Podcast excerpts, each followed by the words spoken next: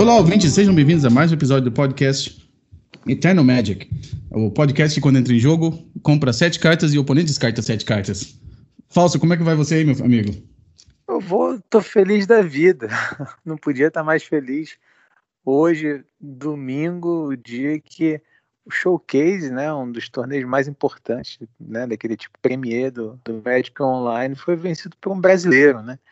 E sim, espero que a gente perca de uma vez por todas o complexo de vira-latas de, de, que o Nelson Rodrigues falava há tanto tempo. Estou muito feliz hoje, Romário, muito feliz mesmo. E, e a gente vai ter uma surpresa nesse episódio para apresentar para os ouvintes. E, mas antes de mais nada, eu quero saber como é que tá aí, como é que estão as coisas aí em Richmond e também é, os nossos agradecimentos tradicionais aos patrocinadores, né? Essa coisa toda. Bom, então começando aqui, vamos agradecer nossos patrocinadores, antes, logo no começo do episódio, que é o a voltacards.com.br, o Cebinho e a cardhoarder.com, que sempre dando apoio pra gente. Fausto, comigo, bom, foi bem diferente do seu, do seu final de semana aí. É, queria até parabenizar você também. Eu sei que você. Não sei como é que foi teu resultado do challenge, mas. É, parabenizar a tua determinação de qualificar pro, pro evento. A gente falou semana passada sobre o negócio de grindar. Você realmente levou muito a sério isso e conseguiu grindar o resto dos pontinhos que precisava para entrar no evento, né? A gente. O, o Legacy Showcase, é o, desculpa, o formato Showcase, né? Tem, de cada, tem alguns formatos que a Wizards oferece esse tipo de evento online você tem que conseguir os, os mocks qualifier points que eles falam, né? Então a gente chama de os, os QPs, né? E, e para você conseguir, você precisa de 40. E jogando só liga, é, é, é, complicado de você conseguir esses 40, esses 40 pontinhos, né? Uh, se você fizer um 5-0, você consegue 5. Se você fizer 4-1, falso, quantos que são? São dois? São dois. São dois. E 3-2 faz um pontinho, né? E 2-3 você não, você não ganha. Você não ganha QP nenhum. E você faltava bastante, né? Quando. Quer dizer, bastante não, né? Faltava uns. Faltavam bastante... 10, faltando 48 horas por evento, era isso. Mas na semana passada faltava. Você começou com 15, né? Que você começou a, a grindar mesmo, né? Não. Eu acho que. Assim, eu. Quando eu dei por. Né?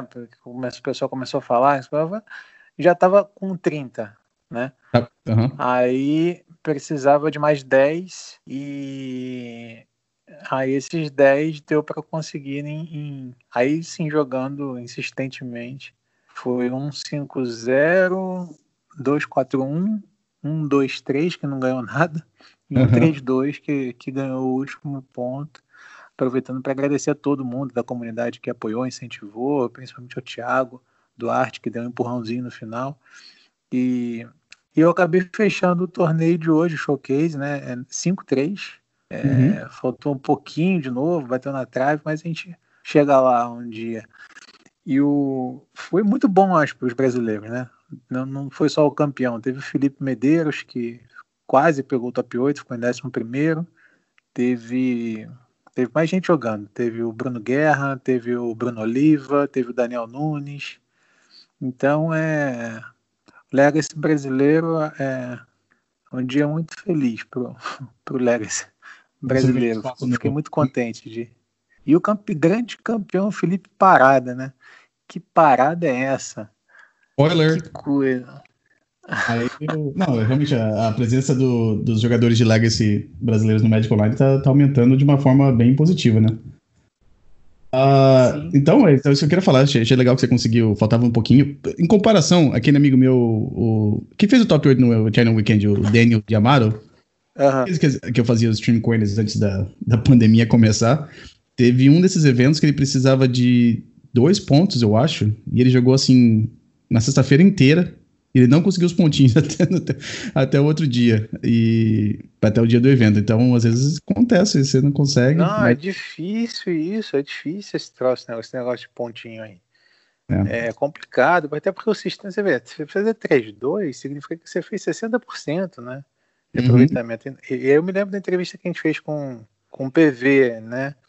É, e ele fala assim, é, realmente assim, a Magic frustra muito, porque o Magic recompensa resultados extraordinários e meio que ignora é, quem está ali na, na, na, metade, né? Quem está dentro do, do, razoável, do médio, né? do médio para bom, Na verdade, assim, vamos ser sinceros, o 3-2 te dá de volta o que você, o que você pagou para entrar na liga e mais um, um, um, um, troco de cachaça, digamos assim. O que vale mesmo é o 4-1. 4-1 e o 5-0 numa liga. E 4-1 significa 80% de, de vitória, né? É muita é. coisa. É muita coisa, é muito difícil. Eu não vou fazer isso de novo, vou ficar correndo atrás de ponto, porque assim, o custo de família e tudo mais é muito alto, né? Você precisa se dedicar. Quanto tempo demora para fechar uma liga? Duas horas, duas horas e meia, uhum. dependendo do deck. Sim. Né? Então é. É, é, é um pouco estressante. Você, é. é um pouco estressante. Se você tem, se você tem outra, outros compromissos é, fora do, desse, de, de grindar do Magic Online, fica, fica complicado. Realmente, eu, eu concordo com você, Fausto. É, ah, pois é. Bom, e comigo. Ah, é, família cobra, eu tava aqui vendo. Ó, até agora, um pouco antes de começar a gravar, tava assistindo o filme aqui com a, com a Rosa, que é minha filhinha. E, e ela cobra bastante presença, tá certa também, né? Então claro. é, é, é, complicado essa divisão de tempo, quarentena, assim, o serviço doméstico todo a gente está uhum. fazendo, né? Dividindo com a esposa, então não tem outra pessoa para ajudar. E, e, não é mole, não. Fora todas as coisas do, tra do trabalho, teletrabalho, né? Que a gente está fazendo. Então, uhum. não é mole, não. É complicado. Não, concordo, concordo. Então, comigo, eu tinha planejado, conversei com você, né? Tava para jogar o evento e tava bem até meio assim, tava tentando aperfeiçoar a lista que eu ia jogar. Provavelmente ia ser a lista de Esper Doomsday que eu ia jogar. Joguei bastante liga, ah, o que aconteceu que foi semana passada, o ar-condicionado aqui da minha casa, como, como todas as casas aqui nos Estados Unidos, elas têm aquele ar-condicionado central, é, quebrou. E eu e é, é bem caro para consertar, não é, não, é, não é barato. E eu, por acaso, tenho um amigo meu que trabalha com esse tipo de coisa. E ele falou que iria fazer para mim de graça, só que ele chegou na minha casa aqui um pouquinho antes do campeonato começar e realmente não tinha como eu. Não, é, não tinha como eu começar a jogar e ele estava aqui me ajudando e tal, já estava na boa vontade, não, não quis cobrar nada, então eu acabou que não deu. É, prioridades, né, como é que você falou aí, nessa coisas que acontecem fora do Magic Online ali, ainda mais jogador de Legacy normalmente tem essas coisas, né, você já tá um pouco mais outras responsabilidades também, né, e eu tomei a, a decisão mais responsável e não, não joguei no evento, mas tô, consegui resolver o problema aqui em casa. Ah, que bom. E aí você usa os pontinhos depois em outra coisa também, né? Claro, claro. O Magic Online vai estar aqui do mesmo jeito, não, isso não faz diferença. Bom, a gente falou bastante aqui entre a gente, mas é. Então, o que a gente falou, teve o, o Legacy. Ah, eu tenho que ler essas coisas porque tem tanto nome agora que a, a Wizards está inventando, mas esse foi o, o, o Legacy Showcase Challenge. Ah, então, o que acontece aqui no final de semana, a, a Wizards então, tem esses eventos que classificam para um outro evento, que acontece no uh, no começo do ano, uh, ou não sei se no ano passado foi uma exceção, talvez seja, é para ser marcado para o final do ano, mas se não me engano, o da temporada passada foi em janeiro, do começo do ano, até que a gente entrevistou o Thiago, que ele tinha classificado, né? Uhum. E o que acontece é que a Wizards, ela troca, em vez de você ter o challenge que sempre acontece no final de semana, um deles agora vira o Showcase Challenge. Então acho que são quatro ou cinco eventos ao ano que eles, que eles fazem isso. Ah, todo mundo que chega no top 8 recebe uma. Eles chamam de uma ficha, né? Para você poder participar desse evento que vai acontecer, é, que nem eu falei, ou no final do ano ou no comecinho do ano que vem. E esse evento junta. Então, são. Se foram cinco eventos, vão ser 40 jogadores. É, e o campeão vai classificar para o Pro Tour e para um evento que acontece lá na. Ah, se não me engano, na sede da Wizards, lá em Seattle, né? No estado, no estado de Washington. Ah, então, esses eventos são bem competitivos, né? Para o pessoal que realmente leva a sério. Já pela natureza do, do jeito de classificar, né? Você precisa dos, dos kill pieces. Se você, joga kill, se você tem os kill pieces é porque você tentou jogar nas ligas ou jogou os challenges, enfim, os, os, os eventos que são mais é, competitivos no Magic Online, né? Então, não tem jogador casual que joga nesses eventos. E, Falso, quer entrevistar, quer apresentar o nosso, nosso convidado? Ah, com muita honra, né? A gente vai falar com o campeão. Que, olha só que coisa curiosa, né? A gente falava hoje a tarde toda, falava, não, os brasileiros mapeando ali os resultados dos brasileiros, e tem cinco ou seis e tal. Ah, não, quem ganhou? Ah, foi esse aí da. Esse, esse Nick aí e tal. Que eu até esqueci o nome agora. É Me ajuda aí, Romário, o nick do Le, campeão. Le Masters. Será que é um jogador Le, francês? Le, Le, Le, Masters e tal. Tá? Até o Daniel Nunes colocou assim, não, foi o Le Masters que, que levou, fez 11-0. Ah, pô, foi o Le Masters que ganhou e tal. Sei que, mas daqui a pouco vem a notícia lá no, no grupo do Nacional que o Le Masters é o Felipe Parada, campeão do showcase, é um jogador tradicional conhecido na, na comunidade brasileira de Magic, especialmente de Legacy, e tem e a gente tem a honra de apresentar os ouvintes, está aqui com a gente. Muito bom dia, boa tarde, boa noite, Felipe. Como é que tá? Como é que estão as coisas? Como é que tá o sentimento aí em Salvador? Tá em Salvador, né? Em Salvador, meu amigo Romário, meu amigo Fausto e meu amigo Romário, né? Boa noite para vocês, bom dia, boa tarde para quem tá ouvindo aí. E eu só eu queria começar falando que eu tô até agora tentando digerir a desculpa do Romário do ar-condicionado para não ter jogado esse showcase. Por essa eu não esperava. Cara, é, é caro para arrumar essas coisas aqui. Se achar alguém para consultar de graça, você tem que parar o que está fazendo e, e agradecer Rapaz, teu amigo depois. eu já vi alguém longe numa desculpa, viu? Mas essa aí, eu, eu tive uma lição hoje. essa foi maravilhosa. Quebrei o pé, não posso jogar no Magic Online. é, quebrou o pé, putz. Mas então, galera, boa, boa noite aí, bom dia para todo mundo. Eu sou o Felipe Parada, jogador de Legacy aí, pode-se dizer que exclusivamente de Legacy. Já aposentado, mas de vez em quando arrisco uma, uma brincadeirinha, né? Só jogo mesmo nacional e de vez em quando uma liga. Fui criado aqui na escola baiana de Magic, nas mãos aí dos incríveis jogadores Puff, Fé, a galera aí que também já jogou muito Nacional Legacy, tem sua história e tenho muito a agradecer a eles, né?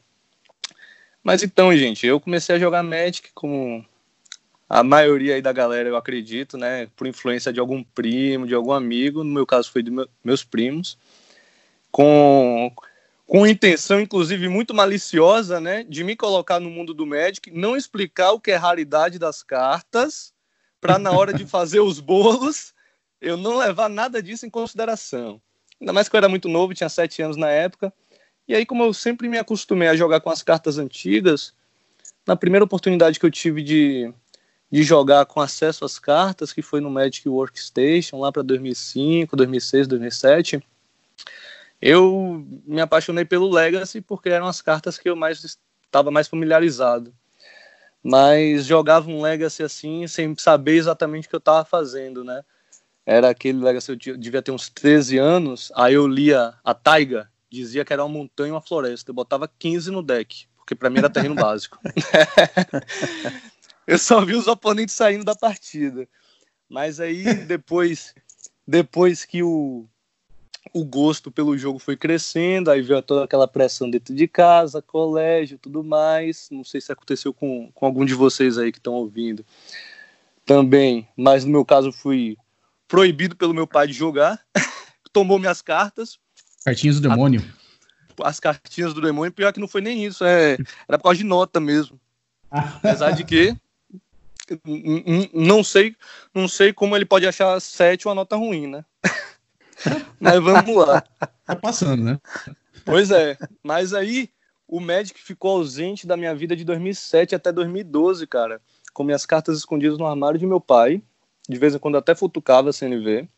Mas aí um colega, é, um amigo meu, convidou para jogar no prédio de um amigo dele. E aí, cara, dali foi ladeira abaixo eu, eu, aquela história, né? A gente começa, ah, divertido, pá, porra, você acredita que tem gente que gasta 100 reais na carta? Quando eu fui ver, eu já tava comprando, fechando as, com as 40 duais. Questão de, de um ano e meio. Aquele caminho sem volta. Mas então, me lembro que quando eu voltei a jogar, já voltei gastando, voltei bem devagar, né? Eu tinha um tampo que veio na época do deck pré-montado do Kamigal, do traidores de Kamigawa, né, o deck de cobra, se não me engano, vi um tampo. Aí eu tinha um Counterbalance também, aí eu, pronto, para mim eu já tinha um Miracles. Eu tinha um tampo e um Counterbalance, meti quatro términos no deck, gastei mais 20 conto em outras cartas e fui jogar o Legacy com um deck que tinha Feiticeiro Pródigo. Fui jogar o torneio. eu me achava com Feiticeiro Pródigo. Mas aí depois, com o tempo, depois que eu montei o primeiro deck, que foi o Miracles, aí eu tomei gosto pelo formato, outros amigos meus entraram, a gente montou uma equipe que se chama Le Masters, que é daí que vem o, o nome do, do user no, no Magic Online. É, e aí a gente montou uma história, fez a comunidade Legacy em Salvador, foi um momento que era muito unida, rolava torneios toda semana, batia 15 players, 16 players. Foi uma época muito gostosa aí de 2013 até 2017, que aí o pessoal da minha equipe começou a se afastar do jogo, aí naturalmente também depois de, de várias coisas que aconteceram tanto no jogo quanto fora do jogo, fui me afastando também. E aí infelizmente hoje o, Legacy em Salvador não vive seus melhores momentos, no sentido de de vez em quando tem um torneio, quando tem torneio oito pessoas, mas a comunidade, a galera ainda, ainda, ainda compra carta, né? Porque isso aí não, importa se joga, vai comprar carta. E, e é isso. Aí, apesar da galera não estar tá mais reunindo para jogar, eu também já ter me considerado um aposentado, eu ainda tô aí de vez em quando brincando um pouquinho, arriscando, arriscando um torneiozinho no Magic Online. De vez em quando a gente acerta.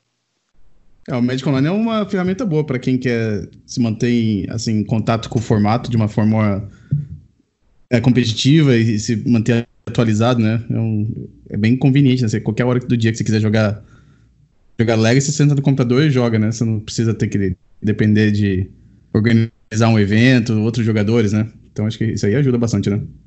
Ah, sem dúvida. E o pior é que quando, pelo menos acontecia comigo. Quando eu não tinha um Magic Online, eu ficava numa ânsia de consumir conteúdo de Magic o tempo inteiro. Então eu passava horas assistindo jogo, lendo artigo. Depois que eu baixei o Magic Online, eu jogava ali uma, duas, três partidas, já saciava. Então, para mim era foi bem melhor. Exatamente. E deixa eu te perguntar, o Felipe, é, você tem um, assim, uma, uma uma, uma, uma história né, recente, pelo menos até onde eu conheço, de, de escolher decks que. Tudo bem, você falou aí, teve. Ah, montei meu Miracles e tal, vindo do controle. Mas a gente te conhece de Haitai, de Bomberman e agora um, um deck que é super, como o Romário fala aí nos Estados Unidos, easy go encontra os controles, que é o Eco Urza, Urza Eco, né? E você pode estar tá falando aí de boa, você é um cara super tranquilo, que ah, de vez em quando a gente acerta e tudo mais, mas pô, é, abre campeonato 7-0, aí hoje fez 11-0, é, não é de vez em quando, né? Você tá, você tá com se não perder nenhum jogo, quer dizer, você tá é, não é só, claro, tem um pouco de sorte envolvida, mas é, não é só isso, né? Porque um pouco de sorte você faz 10-1, 9-2, tal, mas 11-0, né?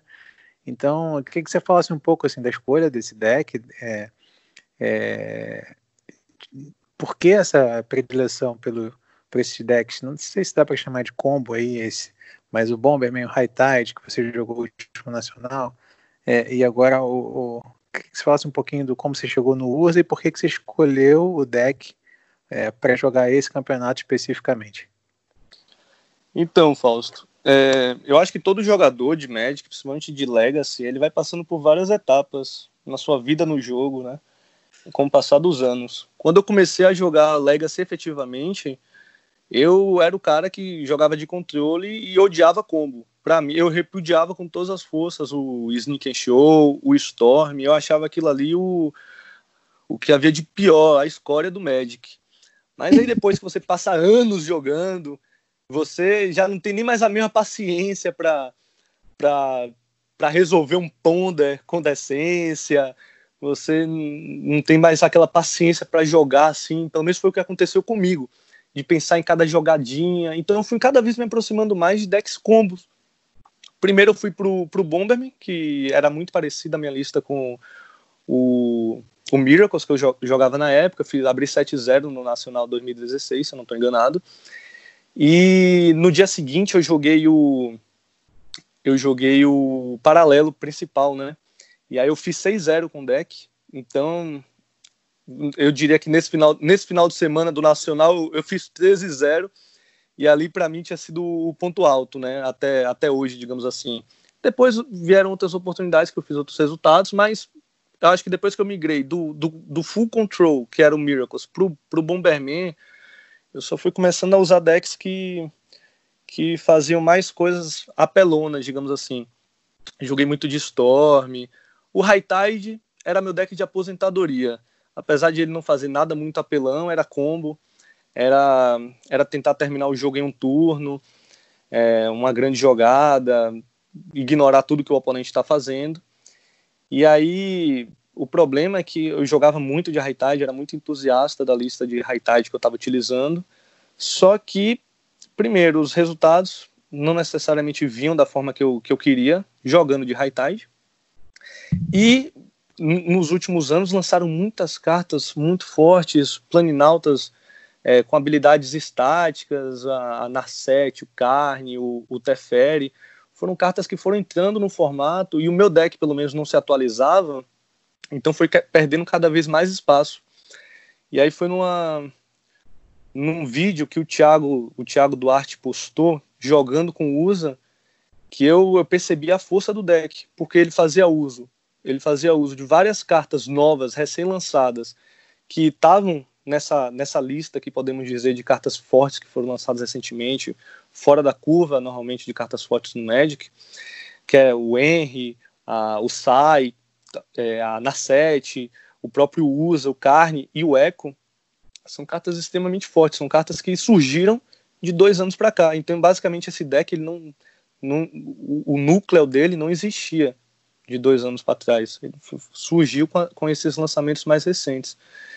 E a capacidade dele de fazer jogadas e assumir diferentes linhas, é, e muitas delas fortes, difícil para o oponente acompanhar, o cara nunca vai ter anula suficiente ou remoção suficiente para contornar todas as coisas que você pode fazer. Então eu percebi que o deck tinha um potencial muito grande e até com o próprio vídeo do Thiago ele demonstrou fazer um resultado ali bacana eu vi que tinha algumas coisas na própria lista que davam para ser lapidadas, e aí eu me empolguei bastante. Quando o Thiago postou esse vídeo, já era próximo da, do Nacional 2019, eu já eu já estava treinando muito de high tide, então eu optei por não mudar mudar o deck que eu pretendia usar. Já era uma semana antes, mas aí eu joguei o o, o trial valendo buy pro Nacional no dia anterior e eu fiz 3-0 sem perder nenhum game. Então eu aquilo encheu muito meus olhos com relação ao deck. Dei altas risadas com o Robertão, que o Robertão assistiu minhas partidas e viu que o deck estava ali em, em, perfeita sintonia comigo. Vinha a LED, vinha um eco, vinha na 7, vinha tudo. E eu, eu chamava a carta, a carta vinha, impressionante, estava destrado.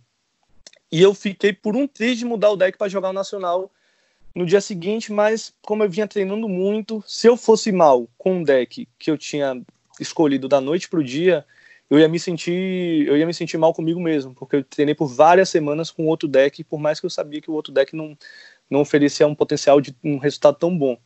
Mas aí eu me insisti na, na tecla do High Tide, jogando Nacional 2019 de High Tide. Fiz, fiz até um, um resultado, abri bem, né? Acho que eu tava 4-2, aí eu enfrentei o, o Diego Nunes e e eu vi que ele tinha bastante chance, ele estava com um bom deck. Joguei com ele, com o, o, o Brain Freeze na stack para vencer o jogo. Eu concedi, e esse Diego Nunes, que é um jogador que eu considero muito amigo meu e muito bom jogador, acabou fazendo top 8. Fico muito feliz por ele. E só foi perder depois contra o, o Stefano, né? Com aquela, com aquela lista de miracles maravilhosa dele. Então, mas depois daquele momento, eu, eu sabia que eu ia começar a tender a jogar com esse USA. Então, depois ali que eu voltei para Salvador, eu procurei comprar os tickets no mall, comprar as cartas, e desde do, do, uma semana depois do Nacional 2019, eu já venho testando deck, já venho fazendo listas, já venho mudando cartas, já feito resultados bons, feito resultados ruins, e é isso, mas tenho insistido no deck desde então. Então, uh, tava vendo sua lista aqui. Bom, como a lista tem bastante cartas, são quatro cópias de cada uma, eu vou falar rapidinho aqui. Então você tem quatro Ancient Tomb, duas City of Traders, Você colocou quatro do terreno azul artefato, né? O Seed of the Synod. Uh, quantas, são quantas ilhas aqui? São. Sete. Sete ilhas nevadas. uh, três Lizard Diamond, quatro Pétalas, duas Mishra's Bauble, quatro Mox Opal, quatro da Urza's Bauble. Essa, essa diferença foi por causa do, do preço delas online ou, ou tanto faz? É, originalmente eu usava quatro de cada, uhum. era o que as listas usavam, só que aí depois com algumas mudanças eu passei a usar três de cada. Quando o, Lu, o Lurus começou a, a, dominar todos os formatos e a Bubble, a Mishra's Bubble se especulou, eu, eu vendi as minhas. Uhum. E aí eu fiquei sem um deck, inclusive. E aí, quando ele foi banido, eu, eu, optei por comprar só duas porque o preço ainda estava caro. Eu ainda considerei Entendi. caro. Mas aí eu tenho gostado dessa configuração de quatro bubbles, usa bubble e duas Mishra's bubbles, porque tem uma diferença é, no uso de, delas duas, apesar de serem cartas muito parecidas. A Mishra's bubble você costuma utilizar na, na upkeep do oponente para ver o que ele vai comprar. Então o oponente, de certa forma, ele já começa o turno sabendo o que você fez com aquela bubble. E a usas bubble, normalmente eu deixo para fazer na end step do meu oponente. Então ele vai passar, ele vai ter que tomar todas as suas decisões da main phase sem saber exatamente o que eu vou fazer com a Usas Bubble, o que eu vou fazer com aquela Bubble. E muitas vezes ele, por não conhecer minha mão, ele não sabe se eu preciso daquela Bubble para alguma Mox que esteja na mesa ou alguma Mox que esteja na mão. Então, o, o máximo que eu puder segurar aquela informação, melhor. E a Usas Bubble faz isso melhor do que a Mishra's Bubble. Entendi. É, tem, tem outra coisa também que eu até percebi no, no G1 da final hoje. Você tapa as manas para fazer o cálice, né? Mas antes você estoura a você estoura a, a, a bubble para olhar a carta da mão do oponente. Você pode dar uma informação é, do que ele tem na mão na hora e você é, saber, de repente, fazer um. Sei lá, se você olhar um Eldrazi, por exemplo, você não quer fazer um cálice para um ali na hora. Tem umas diferenças mesmo. Foi, foi Saber que é observado. Né? Sim, sim. É, na realidade, a, é justamente essa é a intenção mesmo. É você saber a mão do oponente. Eu já tinha enfrentado aquele jogador, eu já sabia qual era o deck que ele estava enfrentando, e eu sabia que era Storm. Então, a, o, a Bubble, se ela me revelasse uma carta de custo zero, eu poderia acabar fazendo a segunda Bubble e ah, tentando olhar mais uma carta da mão dele, porque se fosse uma outra carta de custo zero, o cálice que eu tinha na mão naquele turno podia cair para zero. Uhum. Inclusive, eu, eu, eu, sequenciei errado as jogadas, que eu fiz a, a, a Ancient Tomb, gerei a mana, me, aí eu me lembrei da, de como seria certo, não desvirei a Ancient Tomb e fiz a Bubble, e estourei a Bubble. Então, se eu quisesse uhum. voltar atrás, se eu não fosse precisar daquela mana, eu ia ter que tomar aqueles dois de dano. Então, de qualquer forma, eu acabei optando por fazer o cálice para um, até porque é um, um cálice seguro contra o Storm, ainda mais hoje em dia com o uso de véu. Um cálice para zero não costuma ser uma jogada muito forte contra o Storm. Ele vai comprar o véu, ele vai fazer o véu se não tiver um cálice para um e vai resolver todas as cartas de custo zero. E sem contar que o cálice para zero prejudica muito o deck. Então ele realmente isso é um, um artifício para ser utilizado em extrema necessidade. Então é. eu só realmente eu só realmente olhei a mão dele para se revelasse uma carta de custo zero e acabasse revelando uma outra carta de custo zero na segunda bubble, eu poderia op acabar optando por fazer aquele cálice para zero, porque é aquele negócio, colocar na balança. É, não, o seu, deck tá jogando 17 cartas de custo zero, né? Então. E seria Exatamente. complicado, né? Se você, se você olha com a Bubble, você vê uma pétala, aí você joga a Bubble, você vê uma outra pétala, você não sabe se é a mesma. Eu aí sempre você... considero que é a mesma. sempre, sempre é a mesma. Então, olhando aqui, aí uh, tem, você tem quatro Emery no, no, no, de criaturas, né? Uh, dois Sai, quatro Narcets, uh, quatro Urzas, uh, quatro Carns, quatro Echo V11 e quatro Cálices é, do Vácuo. E no sideboard você tem as quatro Force of Wills. Se, rapidinho, Romário, você hum. acabou de listar essas últimas cartas que você falou, eu contei aqui. São 26 cartas, né? Desde os Emmys até os Cálices, na ordem. São 26 cartas, 26 bombas. 26 bombas que a maioria dos decks do field do Metagame Legacy hoje tem que lidar de alguma maneira. No, é, na, no G1, nesse G1 da final, o cálice que ele fez para um, anulou, o oponente foi fazendo as cartas para encher o cemitério. anulou umas três ou quatro cartas ali até chegar a conceder. Né? Uhum. Então, o Cálice é um exemplo. O, o Henry vai ficar dando card advantage, né? O Sai vai ficar gerando token ali, você até bloqueia Griselbrand e sacrifica. O, o Carne nem se fala. O Urza, se não lhe dá, também acaba. Então, é, são 26 bombas que você acabou de listar. Mas vamos lá pro Hum. site. Você não pode deixar o oponente desvirar com essas cartas na mesa, né? É, aí no sideboard tem quatro Force of Wills, aí tem 11 artefatos que eu imagino que, que são os alvos pro, pro Karn. Você tem um, um outro Lies Eye Diamond, tem uma Tormod Script, tem uma Liquid Metal Coating, tem um Sorcerer Spyglass, uh, Ponte, Mystic Forge, uh, Mycosynth Lettuce, um Engineer Explosives e três balistas. Essa aí acho que era. Até ia- eu ia começar a perguntar pra você do seu deck, além das bobas, eu queria perguntar, porque a gente tá acostumado a ver umas- um- algum, algum número de balistas no main deck, né? E você aqui você optou a colocar três balistas no sideboard, não tem nenhuma no main deck. Tem, tem algum motivo pra isso? Olha, na realidade, a, a dúvida que eu ficava era se eu usaria uma balista no, no sideboard ou usaria mais balistas no sideboard. Porque, em teoria, os artefatos que estão lá são realmente para você usar o carne. Então, se eu gasto três slots é, com, a mesma, com a mesma carta de artefato, é muita redundância, visto que o carne vai puxar é, um- provavelmente uma vez aquela carta. Mas eu acabei optando por colocar três, porque nas matches em que eles são interessantes, você vai querer subir os três. Você, às vezes você não vai querer deixar nada pro carne. Porque você Uhum. imaginar que você vai fazer um carne em determinado turno, e para puxar uma, uma balista, para fazer a balista no outro turno, é muito lento contra, contra os decks que você quer matar o a Birds que ele fez no turno 1, o Noble Hierarca que ele fez no turno 1, o Adri Diabo que ele fez no turno 1. Eu ia Então você da- quer aquela Thalia. resposta no. Ou a, ou a Sim, sem que dúvidas. vai te encher o saco, vai te taxar tudo. Ou Delver. Aham, sim, sim. É, mas eu imagino a Thalia porque se você quiser usar essa, essa, essa- a estratégia de baixar o carne pra pegar a balista, com a Thalia no jogo, vai acontecer isso só no turno, no sexto turno só, né? Assim, se, É. não tiver nenhum, se não tiver nenhum porto Wasteland envolvido aí, né? A Thalia vai fazer o Uhum. carne custar 5 manas, aí você tem que pegar o, o- a balista, depois tem que desvirar ainda. É, tá. É, no- normalmente não vai rolar, não vai rolar. Você não vai resolver esse carne. Você vai tomar. Você resolveu o carne e, e pegar uma balista para fazer no outro turno. É, é achar que o cara não tá jogando com um, um revoker e vai Sim, parar sim. seu carne ou vai parar sua, sua balista. Então não vai rolar.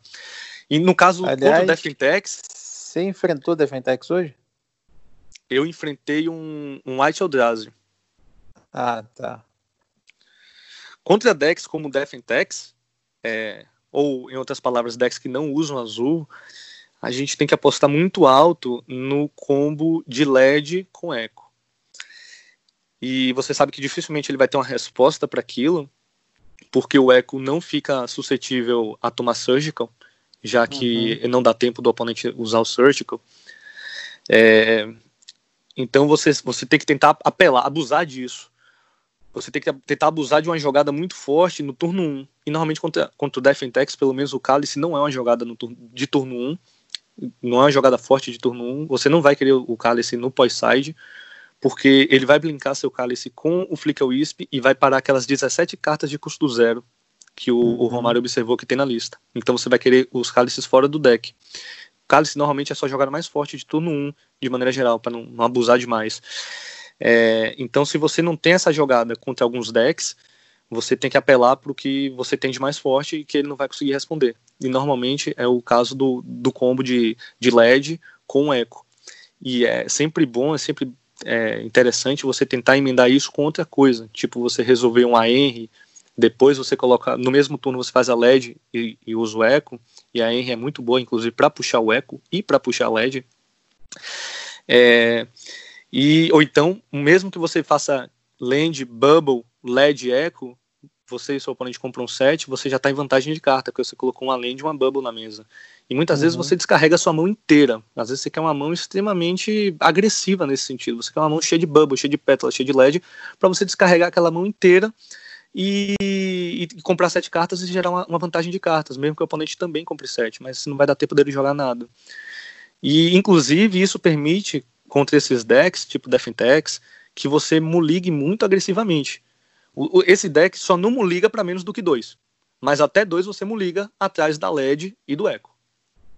E você força o oponente também é, fazer um mulligan que às vezes não quer dizer que a set que ele vai comprar depois do Echo Sim. também são boas, né? É. Já vi Sim, acontecer sempre... muitas vezes isso. Na teoria, na prática, é sempre melhor do que as suas sete. ah, então, Felipe, oh, oh. É, hoje. Oh, pode falar, Falso. Não, é, pode não, é só perguntar para o Felipe, a gente que tem gravado aqui semanalmente e tem sempre pautado, a, acompanhando o, a evolução do metagame, desde antes da, do advento dos Companions, né, quando teve ainda Breach, banimento do Breach, pouco antes, tá, os planinautas é, com habilidade tática do War of the Spark, o Felipe mencionou. É, então eu ia perguntar ao, ao, ao Felipe, né, o que, que você está sentindo do, é, do metagame do Legacy hoje, se você está mais confortável, se está achando mais variado, agora sem, ou sem não, mas com os Companions é, bastante nerfados.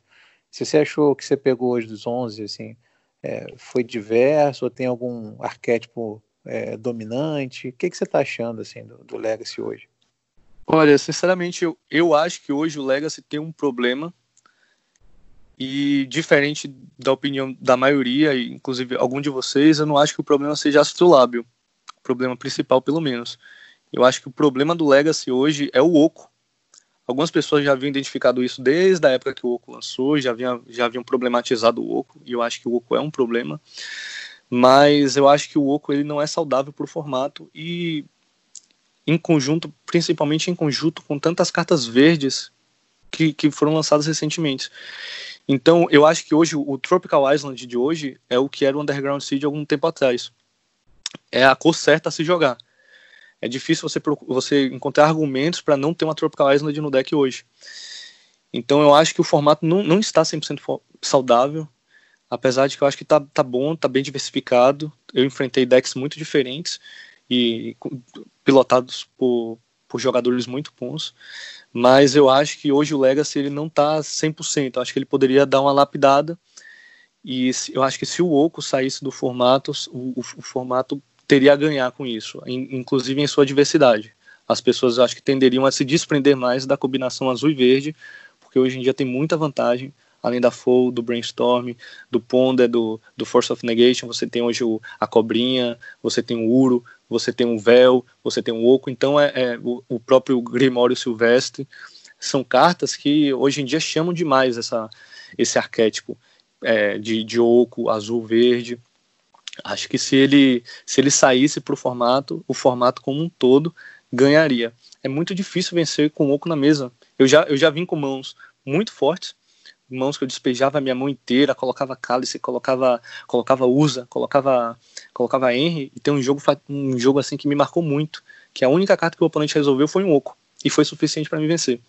Uhum. Então, pode até parecer que eu tenho um pouco de, de, de algo pessoal contra essa carta, mas para ser sincero, o deck que eu jogo atualmente, que é o Echo usa, não é nem dos decks que sofrem mais com o Oco do outro lado. Ele pode simplesmente ignorar o Oco, pode bater, pode pode ficar gerando um card advantage que às vezes o Oco não vai ser suficiente para contornar. Mas eu sei que de maneira geral não é não, não tá sendo positivo porque tem muitos outros decks que estão sofrendo com a carta. Os decks justos, os decks fairs, eles não têm como contornar um Oco do outro lado. É muito difícil para eles. Você pensa que até não, as respostas, e... as respostas pro Oco, o... o Oco responde. Um, não, uma Sword of Fire Nice. Sim, o, o Cálice e tal. Não, assim, em primeiro lugar, de dizer que esse espaço do, do nosso podcast é o espaço onde você pode absolutamente discordar de qualquer coisa que a gente fale aqui. Não tem essa de ah, essa não pode falar, então a sua opinião está certa ou errada, não tem nada disso não. Então, assim, quando a gente se observou bem, assim, a gente tem falado bastante do Astrolabe, né, que era uma tentativa de fazer talvez o, o Oco e o, e o Titã, o Uro, ficarem um pouco menos opressivos, mas não tem nenhum problema não. Em segundo lugar, eu concordo plenamente com o que você disse. O Oco, a gente já vem falando aqui, é uma carta claramente feita errado, mas um deles tinha que ser menos um, ele ainda ia ser forte, e enfim, é, é, é muito problema mesmo que traz para o formato. E, Romário, você está de acordo com isso? Qual, qual é a sua opinião? Ah, eu acho que realmente o Oco é, tem esse problema, né? Quando ele entra em jogo, a, ainda mais esses jogos assim, mid-range, né? A atenção toda do, do, do, jogo acaba ficando só com aquela carta, né?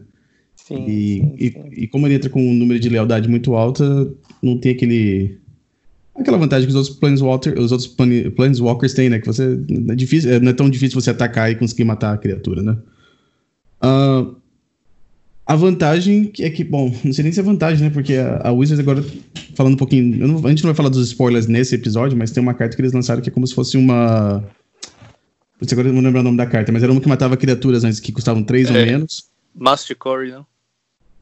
Antes, eu não lembro como chama aquela outra. Ah, não, não, sim, sim, entendi. É aquela, aquela de remoção. Isso, ah, tinha uma que era uma. remoção preta, né? É. É, tinha uma que era para criaturas, né? Que era, que era só mata criaturas que custa 3 ou menos. Né? Agora fizeram uma que até o spoiler foi em português até da, da carta, e mata ou criatura ou planinalta que tem é, custo 3 ou menos, né? Então você tem outro jeito de, de matar uma carta que nem o Oco. Mas realmente, eu acho que por começar com número de lealdade muito alto e, e todas as habilidades em ser mais, né? É, mais dois ou mais um, eu acho que realmente é. Sei lá. eu acho que tem que talvez sim, ser revisado. E Felipe, você falou o negócio de carta verde, né? O problema é que no Legacy, como a, a, as cores são tão fáceis de ter acesso, né? É, é, tipo assim, você lança o Veil, lança o Renin Six, mas aí os decks azuis acabam absorvendo as cartas de qualquer forma, porque é muito fácil você fazer um splash uma outra cor, né? E o Astrolábio talvez seja aí, entra nessa conversa, né? Porque você joga com uma, um deck azul e branco, mas se você quer jogar com verde, não tem problema. Você joga com um monte de terreno básico, mas joga com o Astrolábio, agora você tem acesso ao verde. Ah, então a gente via o, até o Anurag jogando com um deck que jogava com cinco cores e jogava com o, o Six também ali no meio, né? Então, ah, eu acho que... Ah, os dois, né? Eu acho que o problema é talvez... Não sei se... Eu não sei se o o Oco ainda seria jogável se não tivesse o Astrolábio, mas o Astrolábio também tem a vantagem que ele faz as bases de mana serem um pouco mais baratas. Não sei se isso, no grande esquema do, do formato, se isso tem que levar em consideração. Mas eu acho que sim, acho que talvez o Oco tem que. A, a Wizard tem que ficar de olho e ver o que, que a carta está fazendo com o formato nos próximos, nos próximos meses aí, depois do, do da, da, mudança da, da regra da, das Companions, né? Que vão mudar o formato com certeza e ver ficar de olho, ver se os decks com oco estão dominando ou se a, número, a porcentagem de, da carta está muito alta. Para se tiver que fazer alguma mudança, eles fazerem a mudança aí no formato. É, eu, Felipe, sendo objetivo, né? Eu não sei se você vai se recordar aí, você, a gente estava conversando antes, você falou que teria que ver os replays e tal, mas de cabeça aí, né? Eu, por exemplo, enfrentei dois elfos, dois Rukak, um Delver, é, um Defentex e por último, dois, quatro, seis. Faltam dois aí. E. Rapaz, agora esqueci. Mas enfim, enfrentei esses seis decks, ouvi falar bastante de Snowco. Parece que teve um no top 8 e um em nono ou décimo. Você lembra mais ou menos assim, o que, que você enfrentou hoje? Lembro sim, lembro sim, Fausto. Na primeira rodada eu enfrentei BG Depths. A primeira partida uhum. foi, foi até muito rápida, eu não, não podia ter certeza do que ele estava, mas por conta da, da, dos lentes que ele fez e, e o Once Upon a Time, eu imaginei que ele tivesse de, de depths, mas não demorou muito para eu colocar o combo da Narset, LED e Echo. Ele concedeu logo em seguida, quando eu comprei sete cartas, ele foi a uma carta na mão. E aí ficou essa dúvida. O G2, ele, ele veio muito rápido, eu não consegui, não consegui segurar, não consegui responder a ficha, a token da Maretilage. É, a, a, resposta que o deck tem é, é através do SAI, fazendo tokens 1 barra 1 com voar. E não consegui, ele venceu muito rápido. No G3 ele, ele não conseguiu segurar o meu SAI. Eu coloquei muitas tokens, fui muito agressivo com, com o Echo, com a LED. Nem sempre dá para esperar colocar na 7 na mesa. Na, me, me lembrou de uma partida. me lembrou de uma partida exatamente como você acabou de escrever naquela corrida que o, que o Romário estava falando no início, para conseguir os pontinhos. É, o 1-4-1 que eu fiz, eu perdi justamente para um deck como o seu. E foi assim mesmo que você falou, do jeito que você falou, com as fichinhas do. com os tópteros lá. E o desgraçado sempre tinha três fichinhas em pés para defender, e eu com a com a, com a Força Vigor na mão esperando. Exatamente. Exatamente. Precisa, da, precisa das três fichinhas em pé. É. É uma das situações que a, a CDR Step não ajuda, né? Não ajuda. Não, não, ajuda. ajuda. Se, a, se as, os tópteros fossem azuis, como no, no Topter Founder, mas não, são todos incolores. Incolores. Ah, eu ia falar aqui antes de Felipe, antes de continuar aqui, só para também. O, o Fausto, o nosso convidado veio preparado, ele mandou para mim aqui uh, o screenshot do, do, da premiação dele, da lista dele, de todos os oponentes deles com os resultados e quais os decks que os oponentes jogaram. Vem super preparado.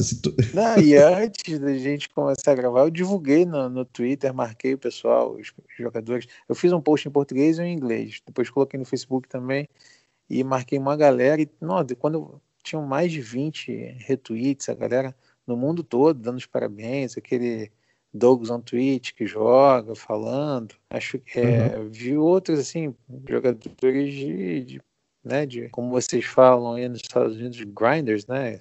Esse, uhum. esse, esse nome tão maravilhoso que você traduziu por ralar, né? Esse, E tá todo mundo. Eu falei, não, é brasileiro, campeão do showcase é brasileiro. E a gente tem que falar isso mesmo, tem que, tem que ter orgulho de estar de tá aí no, jogando em alto nível no, no Legacy Mundial. Bom, então, Felipe, como é que foi? A segunda rodada aí foi. Você colocou aqui o Rogak, né? Pois é, o Rugak, o Rugak é uma match interessante, porque o deck, hoje em dia, eu só estou usando de Hate Grave um Tormod Script mas você não depende do Tormod Script para hatear o grave dele, porque LED com, com eco embaralha o cemitério inteiro. Então, hum, muitas vezes entendi. ele monta um cemitério ali decente, hum, quando crente de que vai vencer o jogo na volta, quando vai ver, perdeu tudo. Embaralha, ah, embaralha, compra 7, isso se a na 7 não tiver na mesa. Ixi. Então é assim, é, é, o tipo, é o tipo da match, é o tipo da match que você quer às vezes até subir a quarta LED você quer ser mais agressivo ah, do que esperar tá. o carne. E vem cá, Felipe, geralmente quando você faz esse, esse combinho aí, o oponente concede ou ele fica esperando você acabar de ganhar? Depende muito do oponente, depende muito da mesa, mas hoje, hoje no, no torneio eu diria que foi bem dividido. Teve gente que concedeu logo de cara, Entendi não tinha uhum. volta. Mas tem alguns decks que, que não, às vezes o cara já tá com Delver na mesa, com, com aquela criatura vermelha, um barra 3, que dá flashback. O cemitério tá vazio. Uhum. Qualquer coisa que ele compre ali, ele já, já recupera umas cartas na mão. Uhum. Por ah, exemplo, hoje mesmo eu, eu enfrentei um, um Sneak and Show em determinada rodada e ele não tem muitos motivos para conceder caso ele compre mesmo uma carta, porque o combo uhum. dele é de duas cartas, às vezes ele compra um Show Intel e o Enraku tá no topo. Uhum. Rola dessas, rola dessas. Então eu diria que fica dividido. Tem jogador que não concede nunca, mesmo que ele não tenha chance, não, não vai conceder. E tem jogador que, que viu ali que às vezes é, as chances são muito baixas de voltar. Eu compro 7, ele, ele perde tudo que tinha na mão, vai para uma carta. E aí eles acabam concedendo mesmo. Mas eu diria que é uma das kill conditions do deck, sem dúvidas, Fausto. Entendi. Bom, então, então vamos lá, vamos aqui. Então teve Snake and Show, Rogak, que mais? O White Odrade, que você tinha falado antes. Ah, tá aqui. A terceira é, rodada na... com o Snowcall, né? Exatamente. Na terceira e na quarta rodada foi o Snowcall. E nesse, hum. nesse, nesse, na terceira rodada foi engraçado, porque o primeiro jogo eu não tinha certeza do que, que ele estava jogando. E aí eu, eu, quando terminou o primeiro jogo, não tinha certeza do que, que ele estava jogando. Então eu, por precaução, subi uma balista. E aí, no segundo jogo, eu perdi eu não tive chance ali para as cartas que vieram dele. Veio com aquela combinação de cobra, uro, oco. Aí eu não, tive muito o que fazer. Mas no terceiro jogo eu não tirei a balista, que eu tinha subido por desconhecimento do deck dele. E foi a carta que me deu a vitória. Porque a, a, a balista, ela, ela não faz nada contra o uro mas ela é muito boa para tirar as outras criaturas da mesa, o Snapcaster, o, a, a, cobrinha, e o, é, ela é relativamente forte contra o, o, o Oco, porque ele não pode ele ou não pode ou não deveria pelo menos transformar ela numa criatura T/3 porque somam seus marcadores. É um upgrade, né? Exatamente. Então, cara, Felipe, se, se você tivesse percebido. Oh. Tava ao vivo lá fazendo a, a live, é, enfrentando um, um Ginoco, né? E eu, eu tava com o Eldrazi, né? E aí tinha um Endless. Tinha um Endless e outros bichos, né? Aí ele fez o oco. Ele fez o, o Endless virar 10 barra 10. no, que ele, no que ele transformou e se deu conta, foi instante concede, assim. Aí o chat foi, ah, todo mundo falando. É o conhecido Shame Concede. Felipe, é. se, você tivesse, se você tivesse percebido que a balista estava no deck, você teria jogado com ela no terceiro jogo ou você teria tirado? Eu, eu provavelmente teria tirado. Só que aí, como ela me deu a vitória no terceiro jogo, na rodada seguinte eu voltei a enfrentar Snowco e subi duas balistas. Aí sim. e elas ganharam o jogo. Olha aí. Olha Nossa, agora você já sabe, já sabe pro futuro como é que você vai fazer, então. A, a tech, a tech secreta é a balista. Ah, no, no, na terceira rodada jogou contra o Francisco, aquele streamer. Ele é, ele é, argentino, mas ele mora aqui nos Estados Unidos também. E ele foi, semi, é, foi finalista da, do último campeonato de, desse que você está tentando qualificar. Ele, ele joga, joga muito bem. Provavelmente, provavelmente, é, provavelmente ele, deve, ele, ele, ele tava fazendo stream hoje de tarde. Do, talvez se você quiser ver pelo, pelo lado que ele, que ele tava jogando, você pode olhar o replay depois. Ah, vou procurar. Ah, Qual o deck dele? Ele jogou de Snowcove. Ele também jogou de Snowcove na, uh, naquele último que o, aquele, o, o, Newton ganhou de Elfos. Ele foi o oponente dele que uhum. jogou na final. Uh, ele não ah, joga muito tá. Legacy hoje em dia, não, mas, ele, mas quando ele joga, ele, ele vai bem. Uh, eu, eu, gosto de assistir as streams dele. Então, Felipe, Agora, você. A gente tá falando. Oh. Rapidinho, Romário. A gente tá falando do, do, do aí, mas é tudo a mesma configuração ou tem alguns que são cinco cores, outro aí com três cores. Como é que, como é que são Eram diferentes. Que a gente tá falando?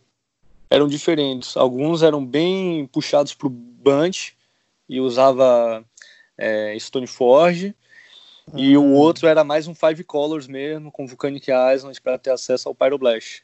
Então, um mais controlão e o outro mais ali Blade. Exatamente, exatamente. Eram, eram versões, dif flavors diferentes do mesmo deck. Entendi. Hum.